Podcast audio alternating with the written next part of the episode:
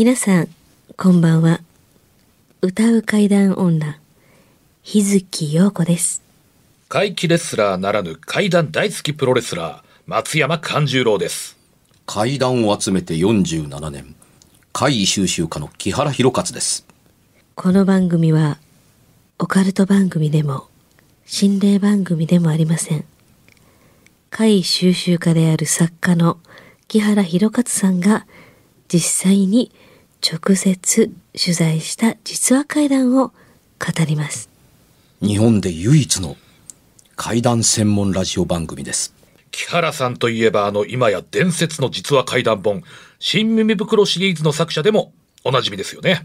他にも、うずしお怪談やつくも怪談といったヒットシリーズも出版されてますよね。その木原さんによるこの世のものではない話、もののけの話、不可思議な話といった実話怪談を季節に関係なく毎週聞くことができるなんて、怪談マニアにとっては夢のような話ですよね。夢どころか悪夢よりも素晴らしいことですよ。それでは、あなたが最後まで無事にお聞きできることを祈ってます。怖い水曜日、存分に味わってください。お便りが来てますよね、体験談が。あの大変だー、なかなか面前白そう。回みたいなので、勘にして難しいから。大丈夫です。今回は純粋なね、今回はちゃいます。はい。でもね、本当あの暑い季節ですからね、やっぱりあのシーズンといえばね、やっぱそうなんですけれども、うん。はい。えー初めてメールします。ありがとうございます。ありがとうございます。木原さん、はいはい。日月さん、はいはいはい。松山さん、うん。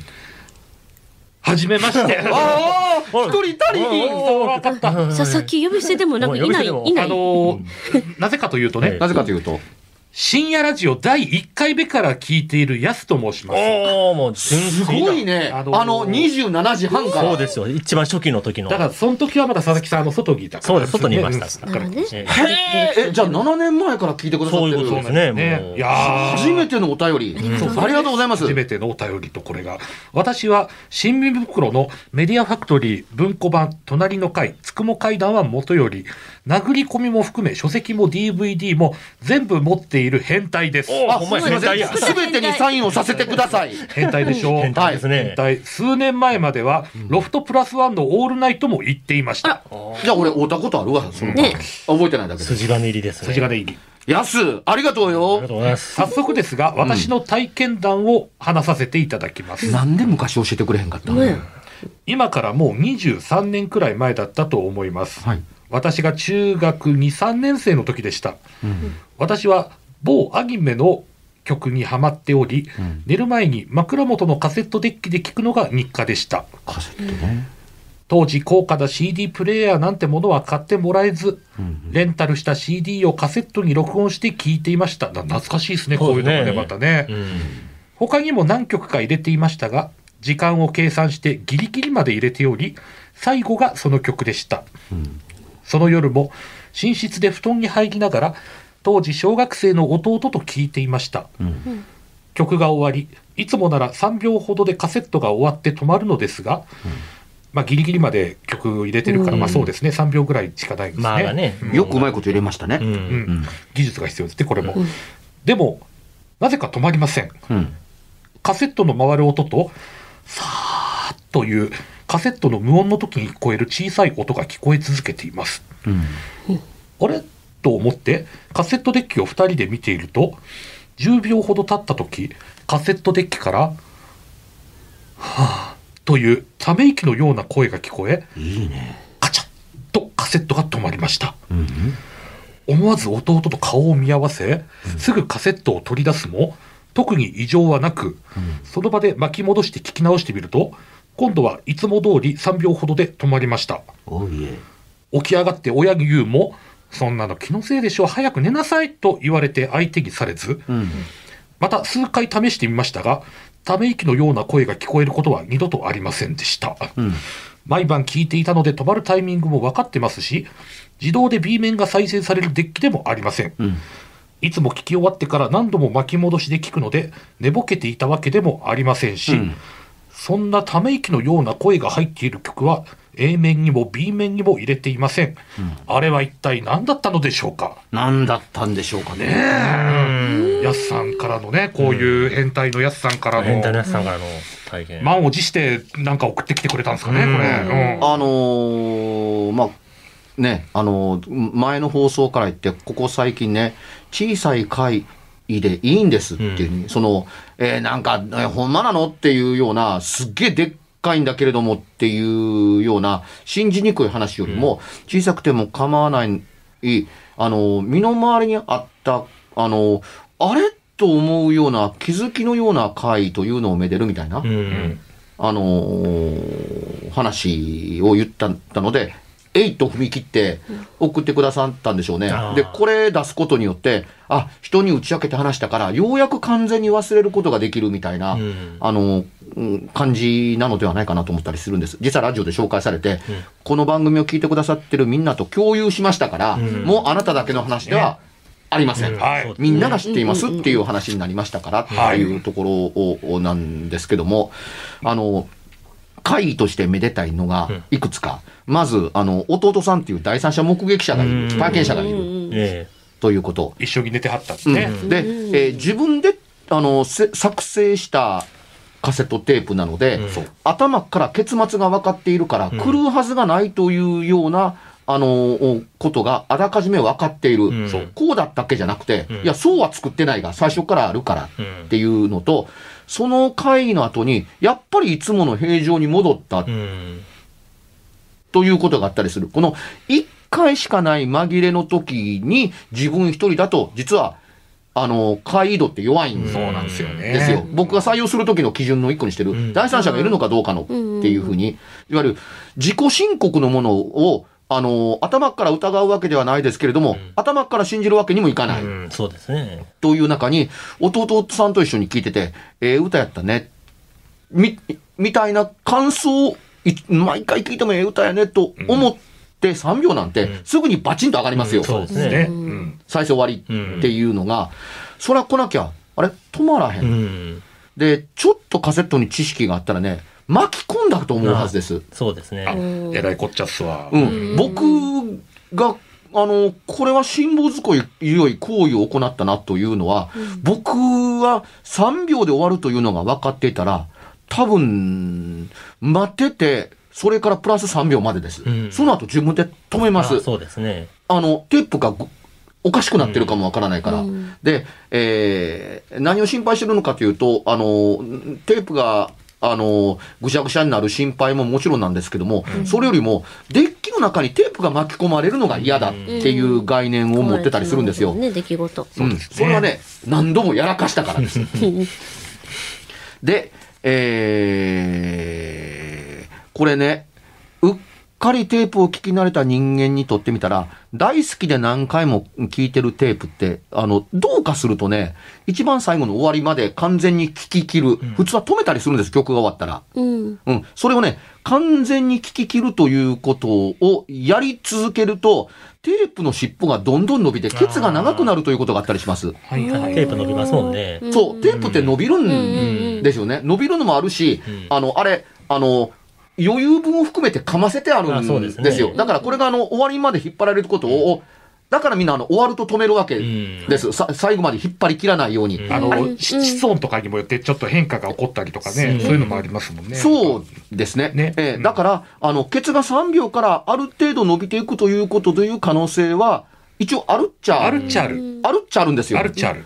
あるっちゃあるけれども、いきなりそこまで伸びるということと、元に戻ることはない。そうではないですね。うん。もう10秒も、まあ伸びたものが3秒やったのが10秒になったのええそれも、ずっとはそうですね10秒のままですからね。ということになったりいいするのでというので、はーという男のため息の前的に、あのーいわゆる解像には入っているぞということが言いたいわけですね。あの可能性をこうやっていくと、こういうこともあるけれども、それじゃない。こういうこともあるけれども、どうもそうじゃないっていうふうにやってえーいくと、あのーこれに該当するわけですね。で、えー残されたあの可能性の中で、あのー言えることが2つあると思うんですが、1個はこの方の書いてる通りのことだったりします。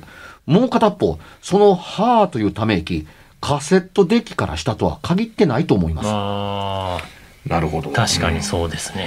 えーあの、3秒過ぎたあたりから、何かが2人で吹っ飛んでるか、何かがあって、あの、いわゆる、えーまあ、これはピースが埋まってないからですけども、その残りの部分のバチンと上がるまでの間、テープが回っていたかどうかって、見てるかどうかがここに書いてないんですよ。うんいわゆる、くるくる、あの、あれ ?3 秒経っても上がらないねって言ってるということは、回転を見てるか見てないかっていう証明にはなってないんですよ。うん音、音でしか認識してないですね。そういうことです。回ってるいわゆるしてないですね。曲を聴いてるんだから、うん何回も聴いてるカセットテープの回転は見てないと思うんですよ。うんあのテープを見つめる必要性がないから。そうですね。回転については書かれてないですね。曲にうっとりしてるから、うん従ってね、あの、10秒経った後でバチンとなったのではなくて、3秒を来た時に、カセットテープがもういっぱいいっぱいで止まってて、うん。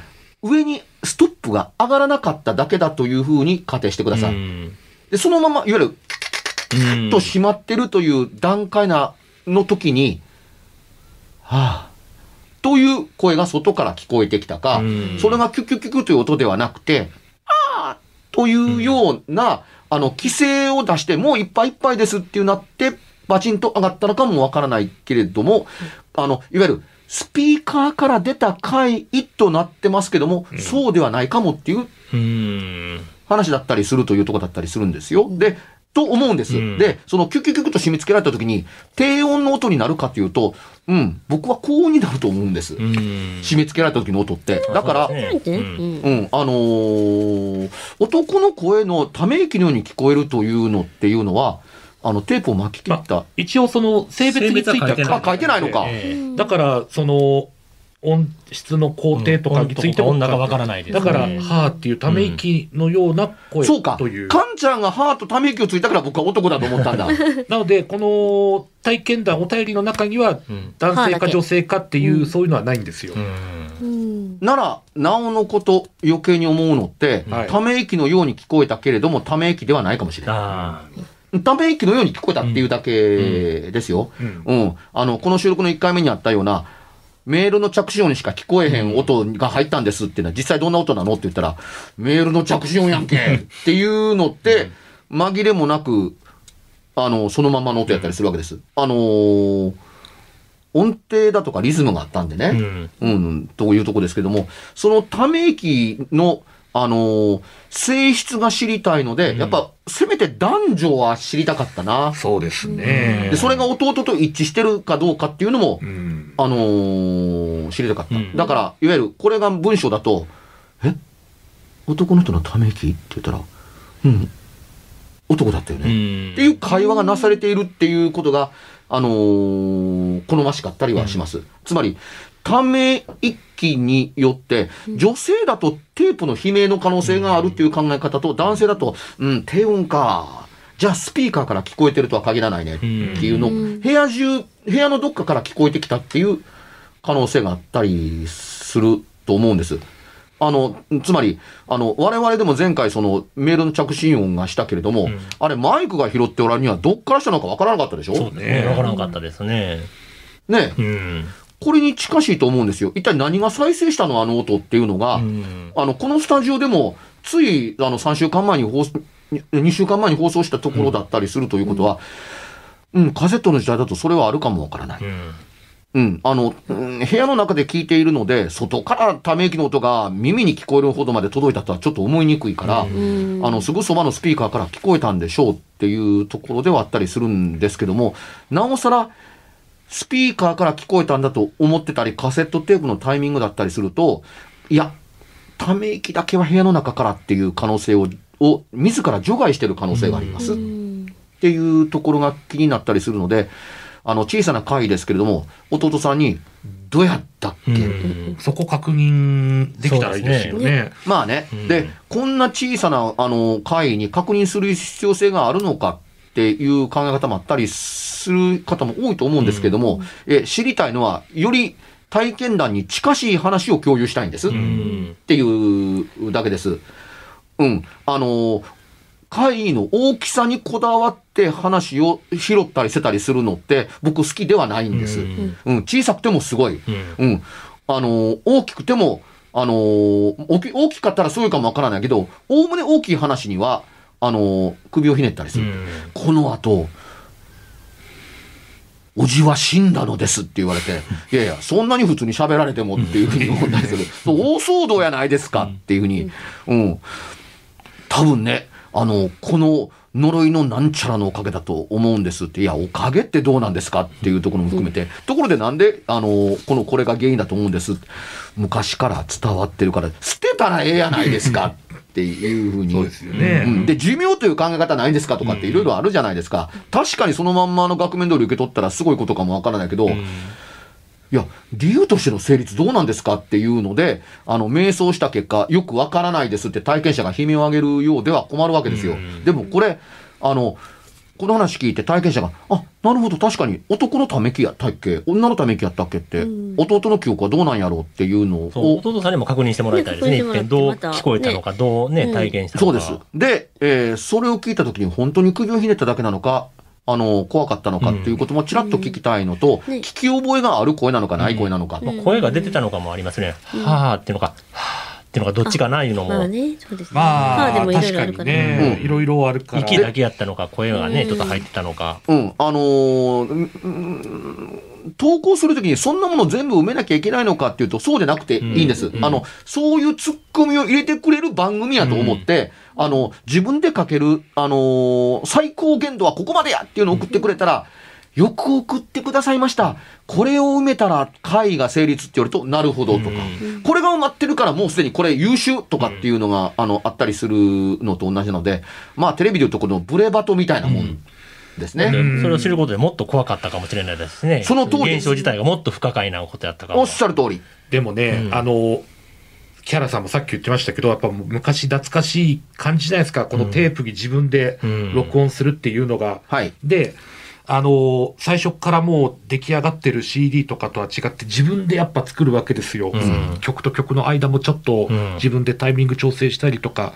で、最後の3秒ギリギリのところまで曲が入ってると。うんそこで、そのタイミングで終わるって自分が、自分で分かってるから、こう感じたみたいな、うんやっぱそういうところがあって、これが近代のああいう、まあ MD とかもありましたけど、デジタル録音では、ちょっと感じれないなんか味みたいなのをね、うんなんかちょっと思ったんですよね。うんうん拙者もこう紹介してて。あの、僕の、あの、大学時代、とか高校時代、え1970年代の後半に、あのーウォークマンが出るんですよ。うんおうんだから、カセットテープをが歩きながら聴けるという、うん。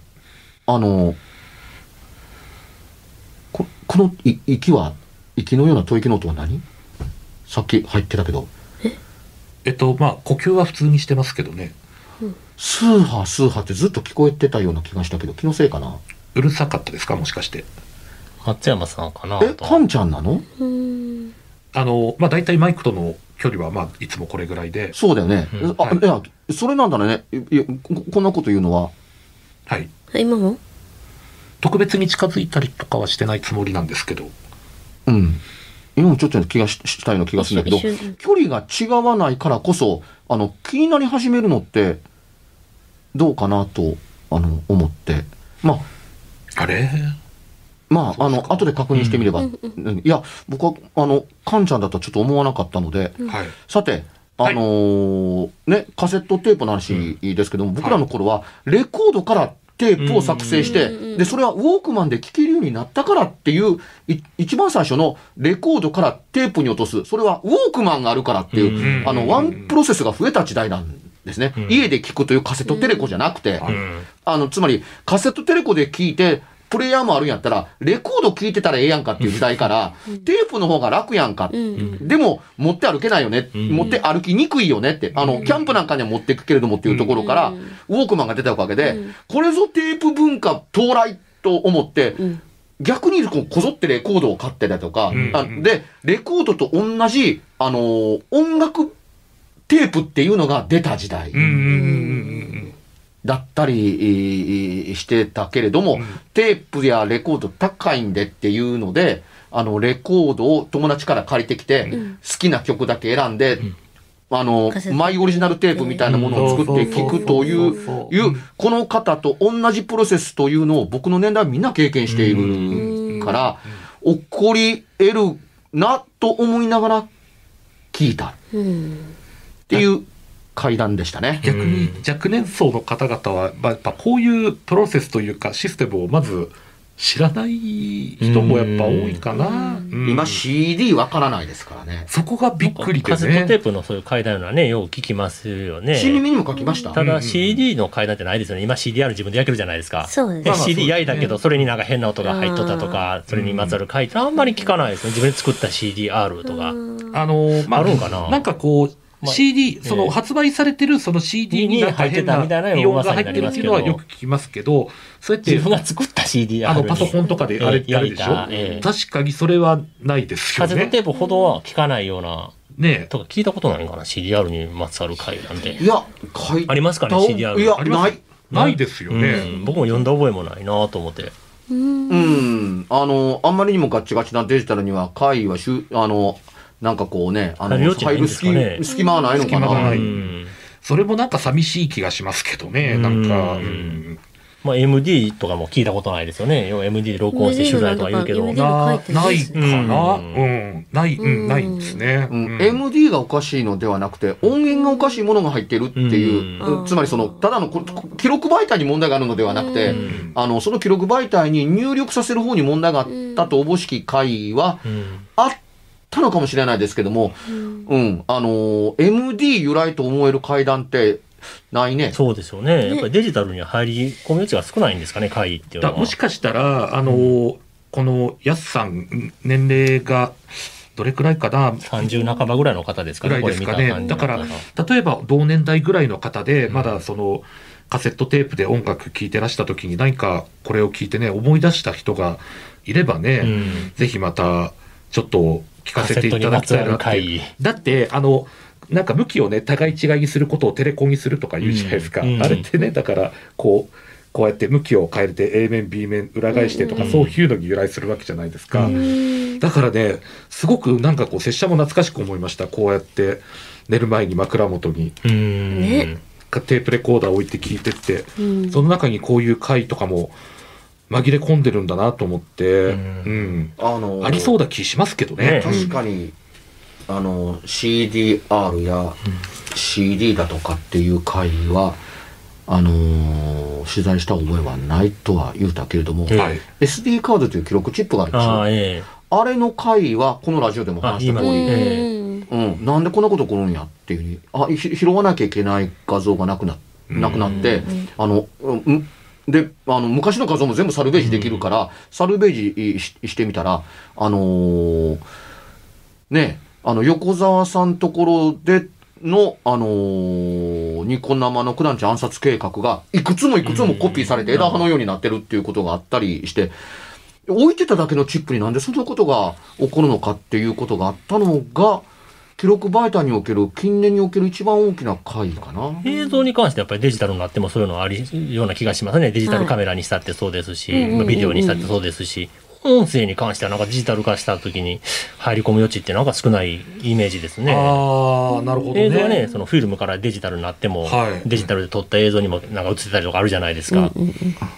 確かに、うん、だからね。まあ。音声だったら、まあ、ボイスレコーダーとか、そういう機器。いや、マイクの性能が上がって、えーえーえーいるのはともかくという、うんええいわゆるより取りやすくなってるのかもわからないともかく、ええーマイク由来でも記録媒体由来でもなく、回がともかく記録されました。回が起こったものをちゃんと記録してくれるからこそうん記録媒体だったりするええわけで、ええまあ、確かにこの録音もデジタルで撮ってますから、まあ、そうですね、ね2週前のあれは撮れてましたからね、着信音は。うんまあ、デジタル機械でも変な音は取れてますけど、うん。うん。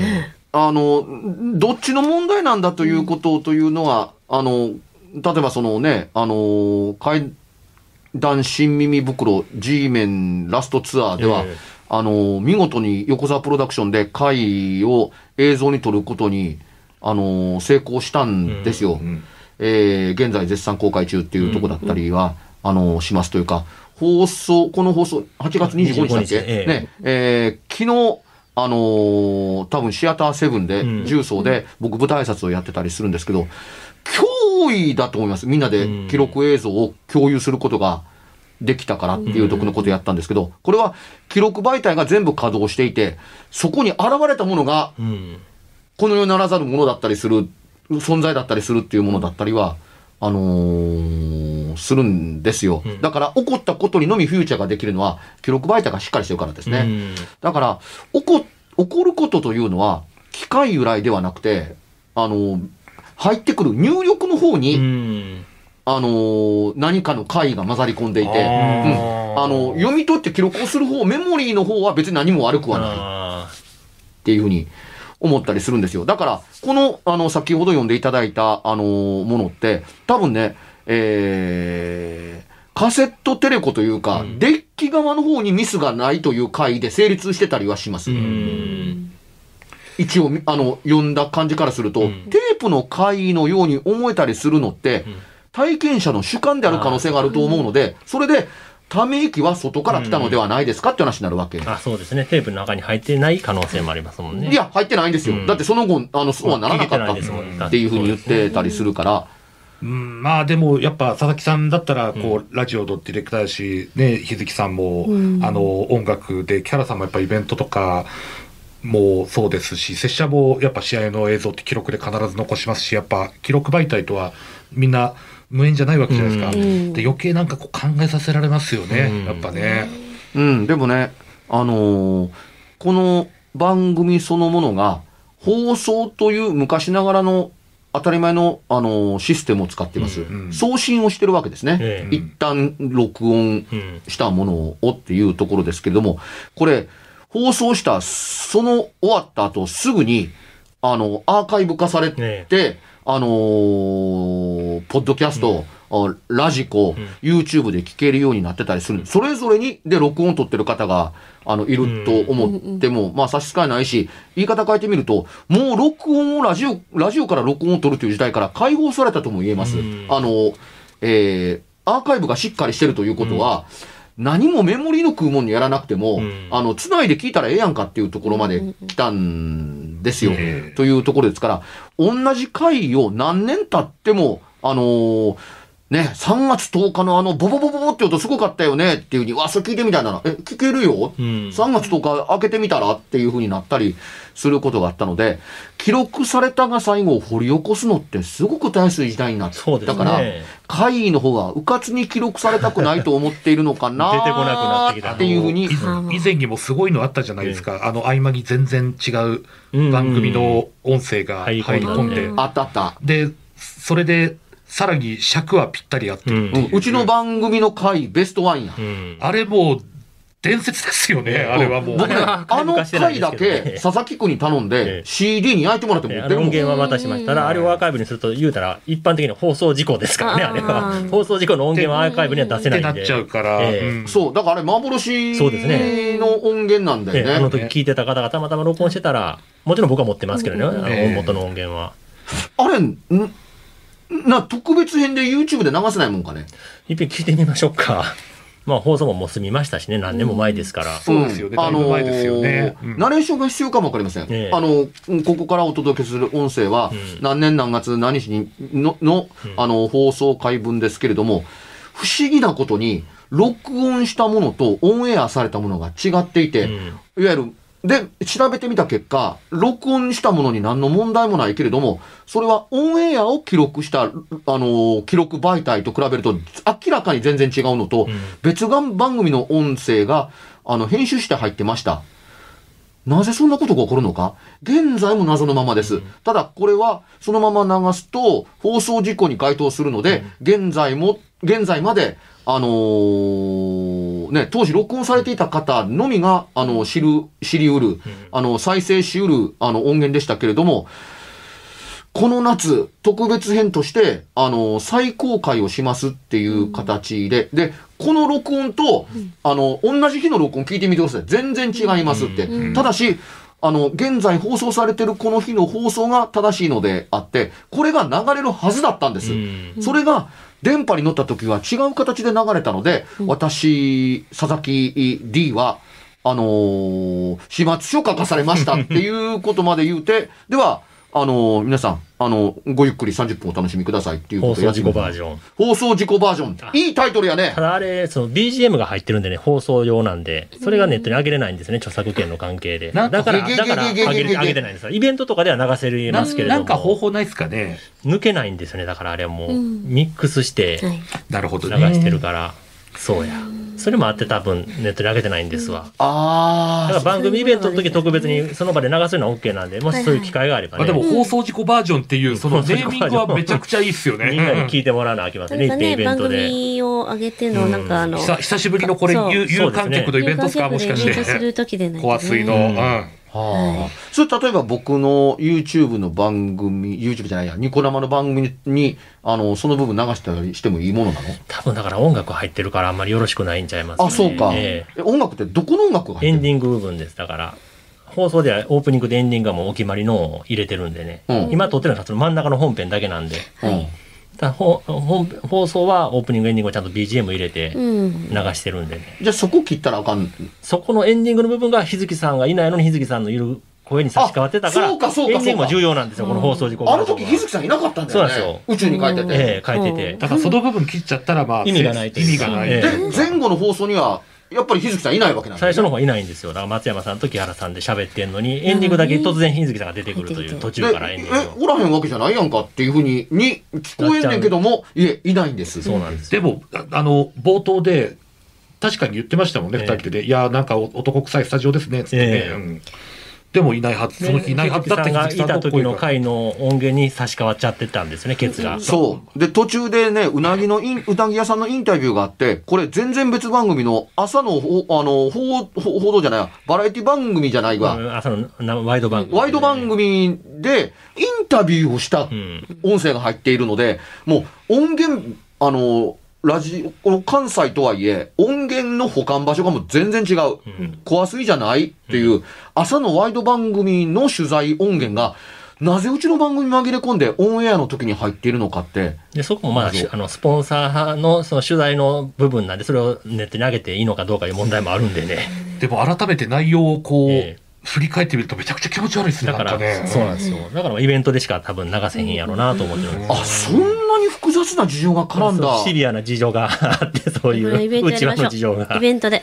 えあのー集客も大変なご時世ですが、はい。これはもこうやるしかないんちゃいます？ね、うん。なとそ思いますこまで引っ張っといて、えいやっていうふうに行動が移せないなんて、僕らにしてみたら珍しいね。大人の事情で、そうね。そう取材した人が何勝手に上げてんねん、この階段の番組でイメージ悪なるやないかみたいに言われても困りますからね、だってこんなことになるなんて思わないですもんね、だってね。いや、だって誰も編集の手加えてないもんね。ええ。ないあの、その放送した、あの、音源出してみって出したら、あれ？まともやんかって。もう一回オンエアを記録、放送局ってオンエアしたものも記録してるんですよ。放送したものと同じに決まってるかもわからないけど、オンエアバージョン記録してたりするんですよ。オンエアバージョンと明らかに違うので、さすがにラジオ関西の、あの、おおまあ、上層の偉い方々も、え、なんでこんなことが起こってんの、って起こるわけないやんかっていうふうに。で、最終的には、まあ、怪談番組として、っていうところに落ち着きましでた。落ち着いたっていうのがあっありましたたねね。懐かしいけれども、あの音源僕、こんなこと二度と起こらんと思ったから、あれだけ、あの、コピーもらっうんたんですよ。あれじゃあもう、す外部で持ってるのはあなたと私だけ？そうですね。またたまたま当時録音してた人がいるならば、その人くらいでしょうね、リスナーさんで。そうなんか、いやいーろんな意味で表に出せない音源です。まあでもなんかかええそういう歴史のなんか積み重ねみたいなところもありますよね。うんまああの何週間前にえもう7年目ですかみたいなそういう話題もね、うん。ありましたけどこの番組もあーなんかそうやって見ると、うん、うんいろんなことあったね。いろんなことがね、ありながらね。うん、足音、足跡からなんかいろんなのあったけども、あよく考えてみたら、ほとんど702スタジオのここやね。そうですね。ここはいわく付きですね、うちの番組。でうちの番組的には。一回サテライトに追い出されて。前も言いましたけど、僕がこの702スタジオのあそこのソファーベッドで夜中寝てたら、あはいはいはいはい。ソファーベッドが小刻みに動き出したのもこのスタジオですし、おここで見てて、カレンダーが上までめくり上がって、もうこのスタジオですしね。うん、女が出ていくの見たっていうのもこのスタジオやし、このスタジオ結構変なことがうん、あります、ね。あのー音が止まるのもこのスタジオやったし、うん。横澤ジョイさんが来た時に2回止まるのを見ていたのもうん。このスタジオやったし、うん。いやなんかあるんですよ。横澤さんはこの外のこの窓のとこ誰か歩いてますとは言ってましたけどね、前来た時にゲストで。僕なんかここおかしくないですかって聞いたら、えおかしいですよって。え、だ、誰が？横澤さん言ってましたよ、この前のこの窓の外のところを人が通ってますよって言って、小沢さんが言うんやったらほんまかもな。でなんかそういうのがまあ通ってるからこの機材も止まりやすいんですよ。このスタジオは。ってこのたスタジオの中もなんか通ってるから言うて、それ、なんか言い方が、言い方が合ってるかどうかわかんないですけど、霊道まあ、的な俗に言う霊道みたいなものがありますね。っていうのとその外側もここ窓とスタジオの間ちょっと通路みたいなのあるんですよ、そこをまあ行ったり来たりしてる人がおるみたいなことは言ってました。前すまん、それ、いつ、どこで、いいつは。どこで聞いた合間合間かな。そのもう一最初の時ちゃいます？うん別の番組でもゲストで来てくれてたんでね、はい。ラジオ関西の。ええ。その時に聞いたんかな僕。うん改めて。そうだよね。僕がそばにおったら聞き漏らしてる話じゃないもん。そうですね。別の番組の月1ゲストで横田さん来てくれてたんでそこで怖い話をしてたので僕が「あそれだったら階段ラジオに出てください」言うたのが初めやったんで。確かに。その時にまあ生のスタジオの話になって言うたんです聞いたんですよ。そうそうそう。確か芸能レポーターの方がやってるあそう番組かな。石川敏夫さんの番組やったんですそうだよね。え。え。その関係があったから一回だけ出ていただいたんだよね。そうですえ、でも、この70にスタジオにそんなこと言ってた？言うてましたね横そ田さん。れ前にもね、鈴木さんもええ。ちらっとなんかそんな言ってたもんね、最初の頃。あ、じゃあ、機材へのいろんな回も、ええ。木原さんのせいもありつつも、スタジオ自体がいや、この辺ちょっとってスタジオ自体がちょっという。横田さん的には変なスタジオ。早く言ってよ、それ。その相乗効果で、僕多分こんだけいろんな、うちの番組にかけておかしなことをなんか頻発する。もうしゃあないっすかね、それはもう。ね。ほぼほぼ2019年に聞いたようなもんやね。そうですね。そうなんか。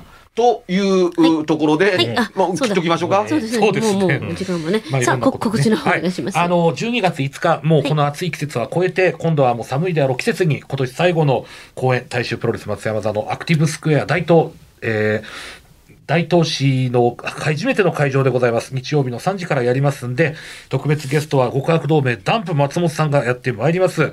料金や出演者等の詳細は松山勘十郎で検索するとツイッターやブログ等々いろいろ出てきますんで、ぜひ情報を集めて皆さん本物の松山勘十郎に会いに来てください。会いたくても会えない時がまたやってくるかもしれませんから、よろしくお願いします。はい。えー日月陽子は、ひらがな3つの点々の日月陽子で検索してください。いろいろあのイベントなども、もうそろそろアップしてると思います。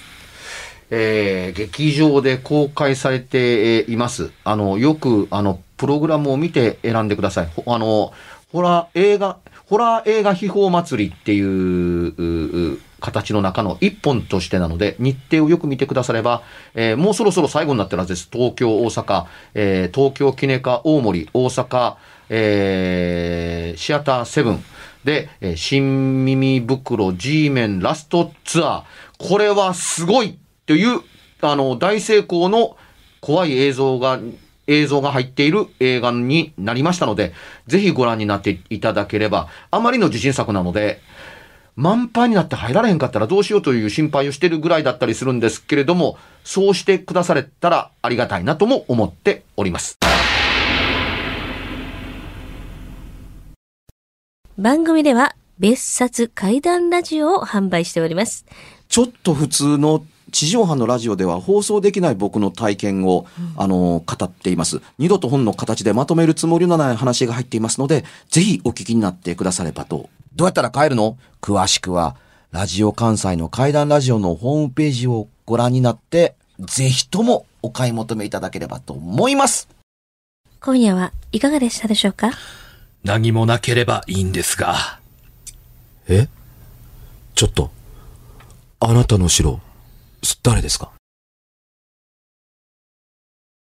番組ではお便りや感想のほか、あなたが体験した怖い話や、あなたが聞いた身近な人の不思議な体験、また怖い写真や曰く因縁のあるものなどもお待ちしています。メールの宛先は、階段アットマーク jocr.jp k-a-i-d-a-n アットマーク jocr.jp ファックスは078-361-0005 078-361-0005おはがきは郵便番号650-8580ラジオ関西階段ラジオ怖い水曜日まで。ぜひ、本物の怖い話を私に教えてください。お相手は、歌う階段女、日月陽子と、怪談大好きプロレスラー松山勘十郎と、そして階段を集めて47年、木原博一でした。それではまた来週、お耳にかかりましょう。この一週間、あなたが無事でありますように。